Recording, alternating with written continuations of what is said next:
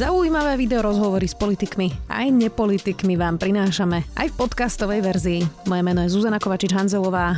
Vítajte pri relácii Rozhovory ZKH v audioverzii. Darujte digitálne predplatné Sme.sk svojim blízkym a získajte 20% zľavu do e-shopu s oblečením a doplnkami Sme. Ponuka platí len do 24. decembra. Viac informácií na sme.sk lomka daruj predplatné. Opozícia obštruuje rokovanie parlamentu. Do rozpravy sa prihlasujú poslanci a disciplinovane reagujú aj vo faktických poznámkach a tým celú rozpravu naťahujú. Do ulic zatiaľ vyšli po celom Slovensku tisíce ľudí a protestujú proti zrušeniu špeciálnej prokuratúry. Viac už s predsedom poslaneckého klubu Progresívneho Slovenska Martinom Dubeci. Vítajte. Dobrý deň, ďakujem za pozvanie. Na úvod poviem, že sa poznáme viac ako 10 rokov, ešte dávno pred vašim vstupom do politiky, aby sme to mali všetko po poriadku. Pán poslanec, aká je atmosféra v parlamente? Myslím si, že je taká zvláštna v tom, že nikto netuší, ako sa ten parlament vlastne vyvíja. Každý deň, keď ja prídem do práce, tak je to pre mňa taká novinka, že čo sa dnes stane a o čom budeme rokovať a ako to celé prebehne. Takže by som povedal, že taký chaos a možno za nás aj taký ako v našom klube možno také smutok alebo znechutenie, neviem, keď povedať to slovo z toho, že aj forma tej diskusie, aj tie materiály, ako prichádzajú, že nie sú úplne podľa mňa ako hodné parlamentu v demokratickej krajine v 21. storočí. My sa spolu rozprávame v stredu a prišli ste teda z nočného rokovania v parlamente. E, dalo by sa takéto e, nočné rokovanie vydržať e, nejako dlhšie? Ako, fyzicky sa to dá vydržať, ako my sme mladý klub a máme aj niekoľko vytrvalostných športovcov, takže o to, o to nejde, že by sa to nedalo vydržať. Skôr ide o to, že si myslím, že to je nehodné tej témy, o ktorej sa bavíme. Myslím, že aj, aj v tejto relácii to odznelo, že a povedal to pán prokurátor Lipšic, že minulosti kedykoľvek bola taká komplexná diskusia o nejakej takej zásadnej veci, ako zmena prokuratúry, ktorá sa u nás nediala taká zásadná 20 rokov, tak v európskych normálnych štandardných krajinách by o tom bola ročná diskusia, by sa konventy zva, z, zvolávali, vyjadrovali by sa k tomu všetci stakeholdery a u nás sa to naozaj, že tlačí cez ten parlament jak mlinček e, meso do klobásy na Vianoce. A, no a proste nie je to hodné toho parlamentu. A tie nočné rokovania sú len ďalší prejav toho, ako veľmi sa tlačí na pilu, ako je to nesprávne. Hm. Tak ono to možno vlastne odkrýva nejaké slabiny toho nášho systému. Napríklad nemáme dvojkomorový parlament, to by tiež asi pomohlo takýmto rýchlým zmenám. Um, no, ale teda počas toho nočného rokovania, hoci teda ten kompetenčný zákon ste medzičasom schválili v parlamente, nie vy teda, ale koaliční poslanci, e, prišiel poslanec SNS Roman Michalko a v noci stiahol návrh na zmenu menovania predsedu protimonopolného úradu, ktorý už kritizovala podpredsednička Európskej komisie Um, zvyšok tej novely už prešiel. Prečo to podľa vás stiahol? Vysvetlil to nejako? Je to naozaj potom tlaku komisie? Je tento tlak uh, efektívny? Viete ja mám k tomu takú všeobecnú poznámku, že ja som teda poslancom prvýkrát a je to a som teda predseda najväčšieho opozičného klubu, člen kontrolného výboru SIS, ale ja nemám odpoveď po štyroch dňoch na základné otázky, lebo my naozaj, my sme sa to pýtali aj v tej rozprave, že poslancov, že len nech niekto z vlády vystúpi, alebo nejaký vládny poslanec nech povie, že prečo chceme zmeniť postavenie SIS, prečo chceme zmeniť postavenie PMU, prečo chceme zmeniť postavenie úradu na dohľad. A ja si fakt nerobím srandu, je to až absurdné, že nikto nám to akože nepovedal. Ja doteraz neviem, že aké sú tie argumenty za zrušenie. Oni tam normálne to doniesli a sedia tam potichu. Rovnako prišiel pán Michalko, najprv to ako podal, a potom sa ako zjavil včera večer, naozaj to vyvolalo až také prekvapenie. Ľudia si začali šuškať, že je tu pán poslanec Michalko, asi to ide čítať. A on povedal, že to stiahuje a odišiel. A viete, že naozaj, že takto sa tvoria ako keby zákony a takto sa menia alebo nemenia v tomto prípade ako postavenie základných ako inštitúcií v krajine. A to je podľa mňa že absolútne že šokujúca zlá správa o tom, ako, ako tvoríme právo a ako riadíme túto spoločnosť. Preto Um, preto si myslím, že to je veľmi zlé. A samotný dôvod, prečo to on podľa mňa stiahol, je to, že ten tlak, a to myslím, že bol aj vďaka tej obštrukcii, lebo na tento bod sme opakovane upozorňovali. Z okolností ja som čítal v rozprave sám ten list od eh, Margaret Vestager, prvej podpredsedničky komisie. No, uvedomili si, že to, je, že to je proste začiarov a museli akože cúvať. Ale to je proste takto sa to nedá robiť. Nemôže nezávislosť inštitúcie stať na tom, že či práve v parlamente sa nájde nejaká skupina ľudí, ktorí ako budú na to tlačiť, ale proste majme nejaké normálne pravidlá, nejaký normálny legislatívny proces.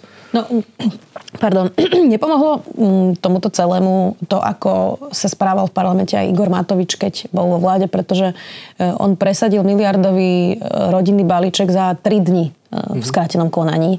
Tak asi sa potom ťažko argumentuje, keď sa toto deje už dlhé roky, nie? Áno, ale a je to pre nás aj taká zvláštna situácia, lebo my, my teda v poslaneckom klube sme až na dvoch poslancov nikdy neboli poslancami, teda z tých 32 máme 30 úplne nováčikov a my už na túto hru nechceme pristúpiť. Lebo veľakrát presne si to vymieňajú potom medzi sebou z ostatných klubov z vládou, že však vy ste robili toto, robili toto.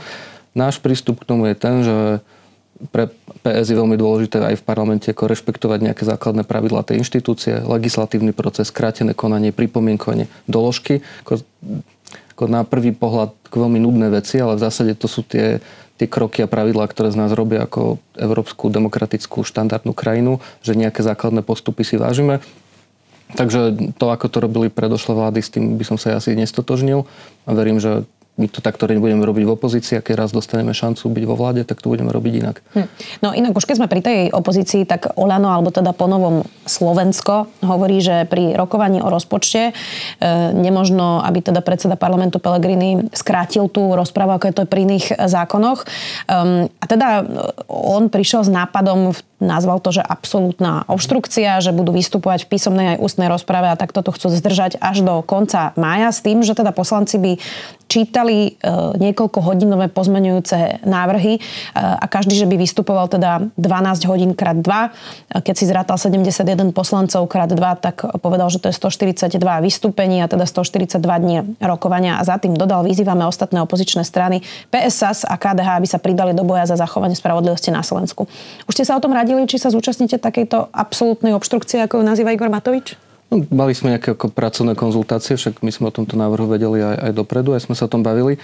Um, takto, za nás je, a, a dovolím si povedať, že klub PS dnes odrobil výrazne najväčšiu časť tej obštrukcie. Teraz nie kvôli tomu, aby sme sa na tom ráta, aby sme si teraz nejako rátali bodíky, ale naozaj to, že sme tu, kde sme, je výsledok práce toho, že tam naozaj sedeli každý večer do polnoci sme tam mali 25 poslancov, ktorí si svoje odrobili.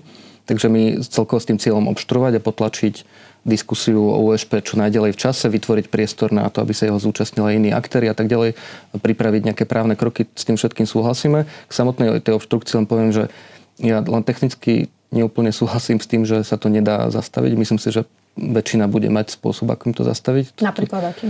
Tam je viacero ustanovení toho rokovacieho poriadku, ktoré sa dajú na to, na to, na to uplatniť a bola by to komplikovaná právna právna, právna analýza, ale myslím si, že keď väčšina bude chcieť, tak tá atomovka nie je zase úplne taká atomovka. A druhá vec je tá, že to si vyžaduje ako naozaj, aby niekto stal 24 hodín denne na nohách v plene, bez akékoľvek hygienické prestávky, bez hocičoho, že naozaj to už je také, no, ja, ja dobre, absolútne... ale tak teraz dobre, keby sme to neprehnali na tých 24 hodín, to by bolo 12 a 12, hej, čiže nie 24 celých, uh, tak mohlo by sa to natiahnuť na 3 hodiny, lebo teraz ste obmedzení tými 20 minútami vystúpenia, čiže ten nápad sa javí ako niečo, čo by možno bolo logické.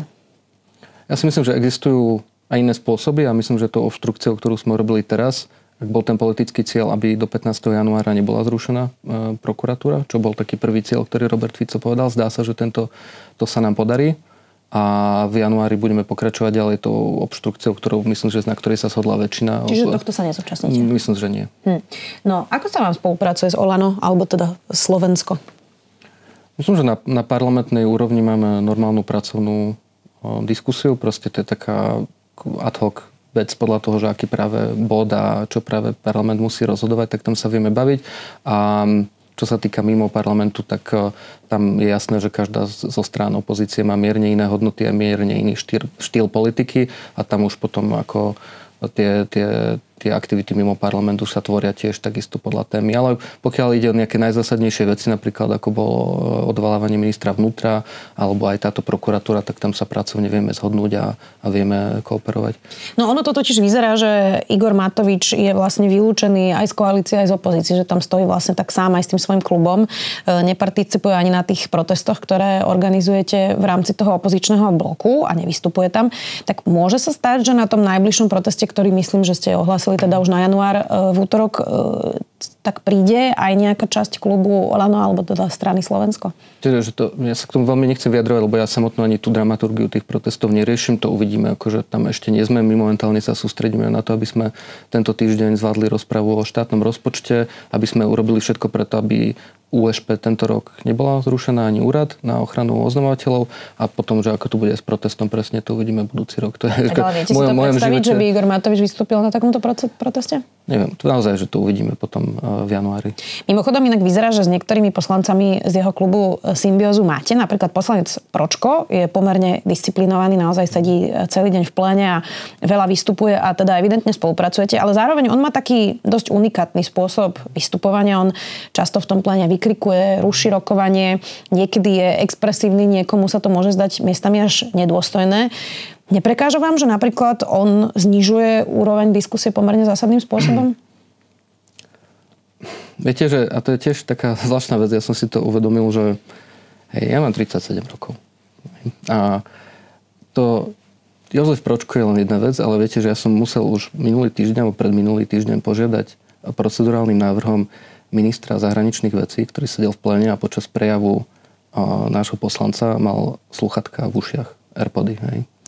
A, potom je Jozef Pročko, potom sú tam mnoho ďalších ľudí, že celkovo sa mi zdá, že je to taká zvláštna situácia, že sa, my sme k tomu prišli s takou ako keby úctou a bázňou voči tej inštitúcii naozaj teraz bez randy, že, že mne je to ľúto, že k parlamentu sa pristupuje tak, že už sa to ani neberie vážne a že je to taký cirkus a kúsok aj rozumiem tomu, prečo to je, však videl som, že čo sa, čo sa, čo sa tam dialo. Takže celkovo musím povedať, že je mi to, je mi to ľúto, že, že tá úroveň, tá diskusia tam taká je a ja by som teraz ako nechcel ukazovať prstom, že či to jeden alebo druhý, tam naozaj si myslím, že mnoho poslancov a poslanky má nejaké maslo na hlave. Čo môžem opäť za nás hovoriť, že um, my, my to budeme robiť na európskej úrovni si dovolím povedať normálne, slušne, budeme asertívne diskutovať a, a verím, že nastavíme tým nejaký, nejaký štandard toho, toho, toho celého fungovania parlamentu. Tým, že nás je petina toho parlamentu, tých 32, tak si myslím, že to aj ako keby má vplyv na, na, na celkovo na ten chod, chod tej inštitúcie a pomaličky ako keby to môže aj zlepšovať úroveň v niektorých veciach a verím, že to bude potom aj pre občanov tejto krajiny lepšie pozerateľné to, čo sa tam deje. Už keď sme pri tých e, protestoch, ako vlastne prebiehajú tie dohody, že kto na tom proteste vystúpi v kuloároch, sa objavili informácie, že KDH napríklad niekoľko tých rečníkov e, odmietlo, buď teda nejakého queer ročníka, alebo aj ombudsmanku Patakijovú. Mm, tak v tomto vyzerá, že úplnú symbiózu asi s konzervatívcami nemáte. Mm, jednak akože o queer rečníkovi, alebo o tom, že by toto padlo ako nejaký argument, o, to, o tom nemám vedomosť. Pozrite, že samozrejme, že, že keď sa koordinujú tri strany, tak je to vždy nejaká diskusia že o tom, aby, aby s tým boli všetci spokojní. Ja, za mňa musím povedať, že zatiaľ uh, je to normálna pracovná diskusia, opäť vieme sa na tom dohodnúť. Teraz to nemusí byť, že hneď od, od prvej minúty za všetci na všetkom zhodneme. To, čo je podstatné, to, čo ja mám radosť, je, že napriek tomu, že každý prichádzame z rôznych nejakých hodnotových a idových pozícií, darí sa nám naozaj na tej úrovni, ja myslím, že teraz ja môžem povedať za Martinu Holočku a Braňa Grölinga, ktorí sú predsedovia poslaneckých klubov, že tá, tá diskusia je úplne normálna. Jasne, že sa niekedy neshodneme, budeme hľadať nejaký prienik, ale myslím si, že keby tieto veci takto fungovali aj v budúcnosti, tak môžeme, môžeme byť všetci spokojní. Pán poslanec, ako sa pozeráte na to, ako k tejto téme, a myslím teraz zrušenie USP, trestný zákon a podobne, pristupuje prezidentka Čaputová? Ona vyzerá byť naozaj veľmi pasívna práve v téme, s ktorou vyhrala voľby, ktorá je jej vlastná. Sama je právnička, dlhé roky pracovala vo Via Juris, bojovala proti korupcii. Ona v podstate komunikuje len raz za čas, teda najnovšie len na sociálnych sieťach po stretnutí s ministrom Suskom má množstvo možností, mohla by sa podobne ako ex-premiér Odor aspoň ako občianka zúčastniť nejakých tých protestov, mohla by vystúpiť mimoriadne v parlamente, mohla by napríklad zvolať pracovnú skupinu, ktorá by sa odborne vyjadrila k týmto zmenám a boli by možno nejakým protipolom práve k tomu stanovisku dekana právnickej fakulty pána Burdu. Tak uh, vy ste spokojní s tým, ako k tomu pristupuje prezidentka Zuzana Čaputová? Ja celkovo si myslím, že som s tým spokojný. Uh myslím, že za celé to volebné obdobie pani prezidentka ukázala, že ten mandát vykonáva najlepšie ako zo všetkých slovenských prezidentov. A myslím si, že má nejaký, nejaký štýl komunikácia politiky, ktorý zase nemusí byť nutne taký, že prvý deň proste začne niekto akože kričať s megafónom. To zase vieme, že to je, má, má tento štýl. Ja si myslím, že v tejto fáze legislatívneho procesu, v ktorej, ktorej sa nachádza, robí všetko, čo je primerané a už teraz indikovala, že následne ako parlament jej pošle tieto zákony, tak tam podnikne jednak nejaké podania zrejme na ústavný súd a aj bude vrácať nejaké zákony. Tak v tomto zmysle si myslím, že, že to je absolútne primerané a je to to, čo to má byť v tejto chvíli. Predstavujem si, že by som bola v koži Igora Matoviča a mohla by som sa naozaj teraz voči prezidentke Čaputovej cítiť ukriúdene, pretože ona naozaj zvolávala aj paralelné pandemické komisie, e, keď on bol ešte premiérom. E, tak nezaslúžilo by si to napríklad aspoň to, aby zvolala odborníkov, ktorí by sa k tomu vyjadrili? Neviem, pokiaľ viem, tak ona sa s odborníkmi stretáva, že konzultovala aj, aj aj e, teda ministra spravodlivosti, mala s ním nejak, ako, nejakú, nejakú diskusiu a takisto viem, že konzultuje odborníkov proste vo svojom poradcovskom zbore. Um, neviem, to, že čo Igor Matovič, to si neviem predstaviť, ako sa cíti, ale to nie je... Takže stačí vám tento je výkon momentálne? v tomto, v tomto momente myslím, že tomu nie je čo vyčítať. Ako teraz vlastne funguje parlament? E, ja keď to sledujem, tak ma prekvapuje, že už sa naozaj rozpadajú úplne základné pravidla e, toho rokovania. Podľa rokovacieho poriadku nesmú rokovať naraz výbory a plénum Národnej rady. A ja viem, že je to taká nezaujímavá téma pre občanov mm. asi, ale je dosť podstatná, povedzme mm. si to úprimne. Mm, videli sme na jednom z výborov, na ústavnoprávnom, že teda ukončili aj rozpravu s ministrom Suskom. Mm, a premýšľam, že čo sa vlastne proti takýmto porušovaniam dá vlastne robiť, keď sa väčšina rozhodne nerešpektovať ani takéto základné pravidla. No, v prvom rade si myslím, že to maslo predsedu Národnej rady. Lebo predseda Národnej rady zodpovedá za celkovo, za, za, tú, za tú kultúru, akým spôsobom um, sa tie pravidlá dodržujú, nedodržujú. Lebo tie pravidlá sú napísané na papieri, ale to, či by sme mali aj jednu alebo dve komory alebo štyri komory, ak by si väčšina rozhodla, že to, že to nebude dodržiavať, tak to dodržiavať nebude a to sa teraz deje. A áno, napríklad poviem, že, že kvôli tomu, že Národná rada za, za, dnes zasada prakticky non-stop celý deň, prestávka je vlastne medzi ob, na obed, jedna hodina, ktorá sa využíva na rokovanie výborov, alebo výbory sa schádzajú ráno o 7 tak tie výbory idú pod enormným tlakom. Pritom to je veľmi zle, lebo sama Národná rada vo svojej príručke pre poslancov, ktorú sme dostali na začiatku roku, tvrdila, že mm, teda rokovanie vo výboroch je najzásadnejšia časť legislatívneho procesu a naozaj to, tam sú tie dobré diskusie. Tam sedia tí desiatí s tým ministrom, môžu sa o tých veciach baviť, dajú sa tam vychytať tie najlepšie veci. Ale viete, že, to, že ten, ten tlak je dnes obrovský a mňa to už aj opäť ne, samého prekvapuje, že ma to prekvapuje, ale ja, ja som teda ako člen osobitného kontrolného výboru pre SIS sedel na našom výbore k rozpočtu SIS, ktorý sa dokonca preberá teda v neverejnom režime. A keď mi po 40 minútach tam začali akože fučať poslanci väčšiny, že už teda veľa otázok sa pýtame a že to čo je toto, však tento výber, výbor musí skončiť do, do hodiny, tak mi to prišlo absolútne absurdné, že tu už nejaká naozaj bytová domová schôdza, kde sa o zateplovaní bytovky rozhoduje je pokojnejšia než, než výbor, ktorý ako naozaj preberá mimoriadne citlivú vec a dokonca ako tam nebude ani iná ako verejná kontrola, než tá, ktorú robíme my sami a ešte aj v tom momente tí poslanci k tomu pristupujú, takže že sa ponáhľajme, lebo proste musíme sa ponáhľať.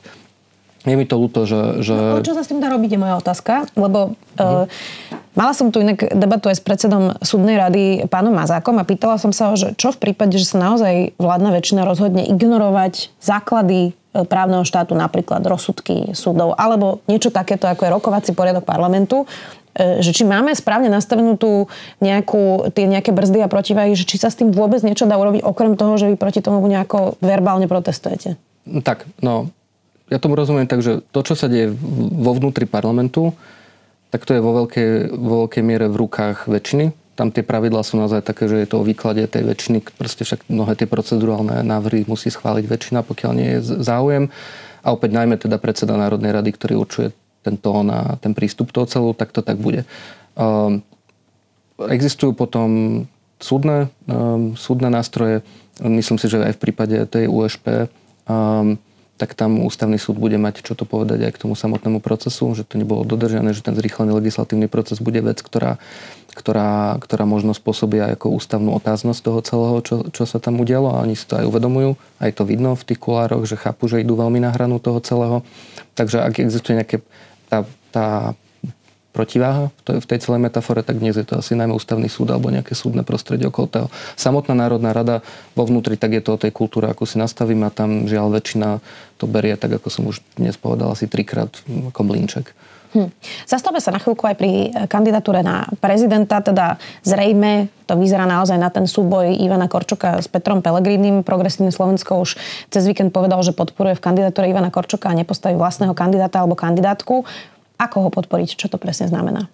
O tom presne prebiehajú diskusie, že akú formu tá podpora bude mať, ale v zásade tá, tá rámcová politická podpora už bola komunikovaná a potom je tam mnoho, mnoho, mnoho nejakých ďalších premenných, že či tam bude aj nejaká organizačná podpora, finančné veci, na ktoré viem, že sa veľa, pýta, veľa ľudí pýta, tak to, je, mm, to ešte musí byť predmet aj nejaké analýzy celkovo toho, ako vieme my narábať so štátnym finančným príspevkom pre stranu. Že či by ste mu vlastne mohli áno, z vášho príspevku pre stranu áno, prispieť to, na kampaň, hej? To je, to, je, to je, viem, že to naši právnici teraz riešia, um, že či je to úplne možné. Proste uvidíme, je to predmet nejakej, nejakej diskusie a ten katalóg je široký. Vy by ste boli za čo? Aby ste sa aktívne zapojili do tej kampane v prospech Ivana Korčoka? Si myslím, že treba urobiť všetko preto, aby, aby sme zachovali nejakú základnú rovnováhu v tejto krajine a tej, to brzdová protiváhu, o ktorej ste spomínali aj úrad prezidenta, ktorý nepôjde, nepôjde mm, po ruke tej väčšine. A musím povedať, že mm, z toho, čo vidím v parlamente, aký prístup majú k tým pravidlám, tak ja mám obavu z toho, že ak by bol prezident napríklad Peter Pellegrini, tak by rovnakou laxnosťou pristupoval k tým prezidentským právomociam, ktoré zvlášť téme, na ktorej väčšine dnes záleží, a to je právny štát, konkrétne jeho demontáž, tak tam tie právomoci prezidenta sú relatívne zásadné. Či už nejaké milosti, amnestie, vôbec vracanie zákonov, ako naozaj je to široký katalóg, súdna rada, tak e, asi by som nespával pokojne, keby sme mali e, prezidentského kandidáta a prezidenta, ktorý by prišiel z väčšiny tak tam je aj menovanie ústavných sudcov a podobne, no, čiže tých e, kompetencií je naozaj veľa. No e, pri tomto mi ešte napadá, že či sa nejakým spôsobom politicky teraz myslím, rozprávate s ex-premiérom Ludovitom Odorom. Veľa sa teraz práve v kuloároch rozpráva, že či bude mať nejakú politickú budúcnosť alebo nie. Tak sú toto nejaké typy rozhovorov, ktoré máte v strane? No, my s pánom bývalým premiérom máme komunikáciu, kontakt, ale nejako hlbšie by som do toho v tomto momente nešiel. Samozrejme je to človek, ktorý podľa nás vykonával výborne ten premiérsky úrad, ale myslím, že v tomto momente si najmä on sám musí povedať, že ako si predstavuje ďalej svoje pôsobenie vo verejnom živote a my s ním vedieme nejakú konverzáciu. Vy ste spomínali ten ústavný súd. V podstate e, váš predseda, pán Šimečka, už avizoval, že v prípade, že prejde e, to zrušenie špeciálnej prokuratúry, že sa obratíte na ústavný súd, máte na to naozaj počty poslancov, tam treba 30 podpisov poslancov, vás je 32. E, čo všetko chcete napadnúť na ústavnom súde? Pretože tých zákonov je teraz veľa v parlamente, mnoho a pra, napríklad aj ten kompetenčný tiež šiel s rýchlým e, konaním. Mm. Tak um, čo všetko z tohto budete podávať na ústavný súd? No, my máme ši, ši, široký právny tým v našom poslaneckom klube. Oni to práve teraz analizujú. To sa, samozrejme takto, že my už mesiac vieme o tom, že niečo ideme prerokovať. Ešte sme sa k tomu rokovaniu samotnému nedostali. My nikto, a dnes naozaj nikto netuší, že čo bude na konci. Lebo možno sa zjaví pán poslanec Michalko dá nejaký pozmeňujúci návrh, ktorý nikto nebude rozumieť a za, za, za mesiac, alebo neviem kedy, a proste budeme mať nejaký úplne iný návrh. Myslím, že tam tie problematické veci v tom návrhu sú právo na spravodlivý proces, nakoľko bude garantované na základe tých zmien, že teda, keď teraz prebiehajú nejaké procesy, či tými zmenami nebudú ohrozené retroaktivita v prípade úradu oznamovateľov a tých, tých vlastne priznaných áno, áno, presne tak, uh-huh.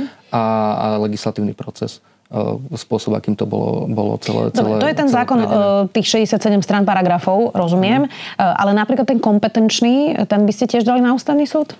Myslím, že ten kompetenčný si musíme v tejto chvíli, tam, tam myslím, že je to tiež predmet nejaké analýzy, konkrétne e, v prípade úradu pre dohľad nad zdravotnou starostlivosťou, tam sú nejaké zásadné otázniky. To PMU bolo absolútne rizikové, ale zdá sa, že teda to, to sa nedieje. Ako áno, aj v prípade prípade aj tohto zákona myslím, že budú nejaké otázky a riešia to práve naši právnici, že ako k tomu pristúpime. No, e, veľa sa teraz diskutuje o tom, že kedy vlastne ten parlament bude rokovať. E, vy ste teda povedali, že tú absolútnu obštrukciu Igor Matoviča nepodporíte, takže predpokladám, že do Vianoca asi ten rozpočet stíhne. Tak rozumiem tomu správne, že ten parlament sa naozaj stretne až e, po troch kráľoch v januári, že teda medzi sviatkami sa rokovať nebude? Opäť toto má v rukách väčšina. My netušíme, ako každé gremium je pre nás nové gremium a nové prekvapenie. A my tam ideme s tým, že nevieme, čo nám povedia. A uvidíme. Zdá sa, že, že teraz prebehne nejaká, nejaká intenzívna rozpráva o štátnom rozpočte. Tam naši poslanci a poslankyne proste budú vecne diskutovať my máme naozaj veľa ľudí, ktorí k tomu majú čo povedať. To sa zrejme dorokuje a potom väčšina rozhodne kedy sa bude pokračovať v tej USP. Zdá sa, že to bude až v novom roku. Myslím si, že to je tak správne najmä kvôli tomu, že to vytvára nejaký časový priestor, aby sa tam tie právne argumenty a proste to všetko okolo toho dalo dokopy. Už prichádzajú aj vyjadrenia zo zahraničia, však včera sa vyjadril, alebo predčerom Európsky úrad Európskeho prokurátora. Proste aj ten časový priestor vytvára ako možnosti na to, aby tie argumenty, argumenty pri, pribudali a zrejme v januári sa bude pokračovať ďalej. Tam môžem povedať, že v momente, kedy dojde k k diskusii o USP, tak z našej strany to bude ešte intenzívnejšia diskusia, než sme zažili teraz, lebo reálne o tom tu sa bavíme. Tento parlament nebol obštrovaný kvôli tomu, že by nám vadil zákon o NCZD, ktorý ide v skrátenom konaní, ale tam ide o to, aby sme naozaj akože zablokovali prijatie e, normy, ktorá podľa nás porúša základné práva a pravidla v tejto krajine. Hm. No, e, záverečná otázka. Ono, e, videli sme, že tie zákony, ktoré prechádzali, prechádzali veľmi tesnou väčšinou tejto koalície. Oni majú teda štyroch poslancov nad polovičnej väčšiny, čiže 79, ale mnohé tie zákony prechádzali 76. Hm.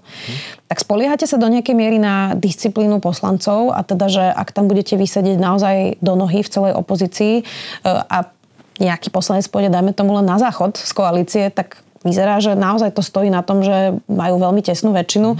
Tak ako vlastne máte vyriešenú disciplínu e, naprieč celou opozíciou, e, aby tam naozaj sedeli do nohy všetci poslanci? No, my to pravidelne, pravidelne kontrolujeme. A to, či je ich dosť, to je to, tak, to legendárne vyťahovanie kariet, teda, kedy sa neprezentujeme a tým pádom, keď nie je ich tých 76 aspoň, tak, e, tak im tie veci neprejdú a myslím už raz alebo dvakrát sa stalo že, že, že neboli prítomní. Takže my to najmä veľmi pozorne sledujeme a my aj pred hlasovaniami máme na úrovni predsedov poslaneckých klubov celkom ako komunikáciu o tom, že ako takticky pristúpime k jednotlivým tým veciam, takže my, my, to, máme, my to máme zorganizované.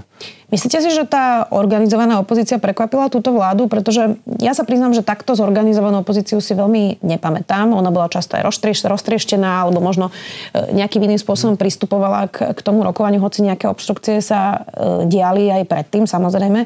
Tak e, toto máte pocit, že ich prekvapilo? Myslím, že v niečom áno. A myslím, že som to aj niekde písal, že mňa najviac ma prekvapuje, ako ich prekvapilo to, že robíme len to, čo máme robiť.